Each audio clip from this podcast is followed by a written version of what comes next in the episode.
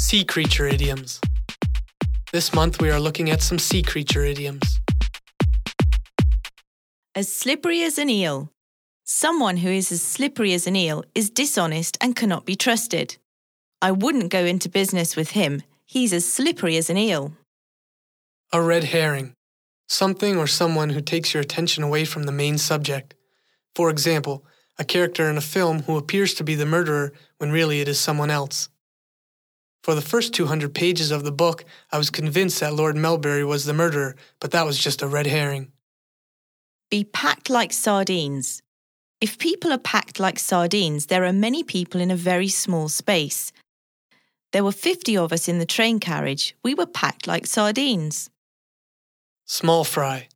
People or organizations which are not large or important. These new clients of ours are small fry. We're used to dealing with much bigger organizations. The world is your oyster.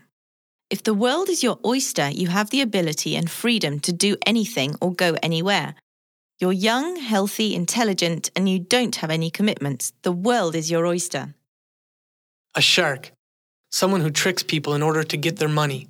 This often consists of giving bad advice about selling, buying, or investing in something. When you are asking for information about where to invest, beware of the sharks.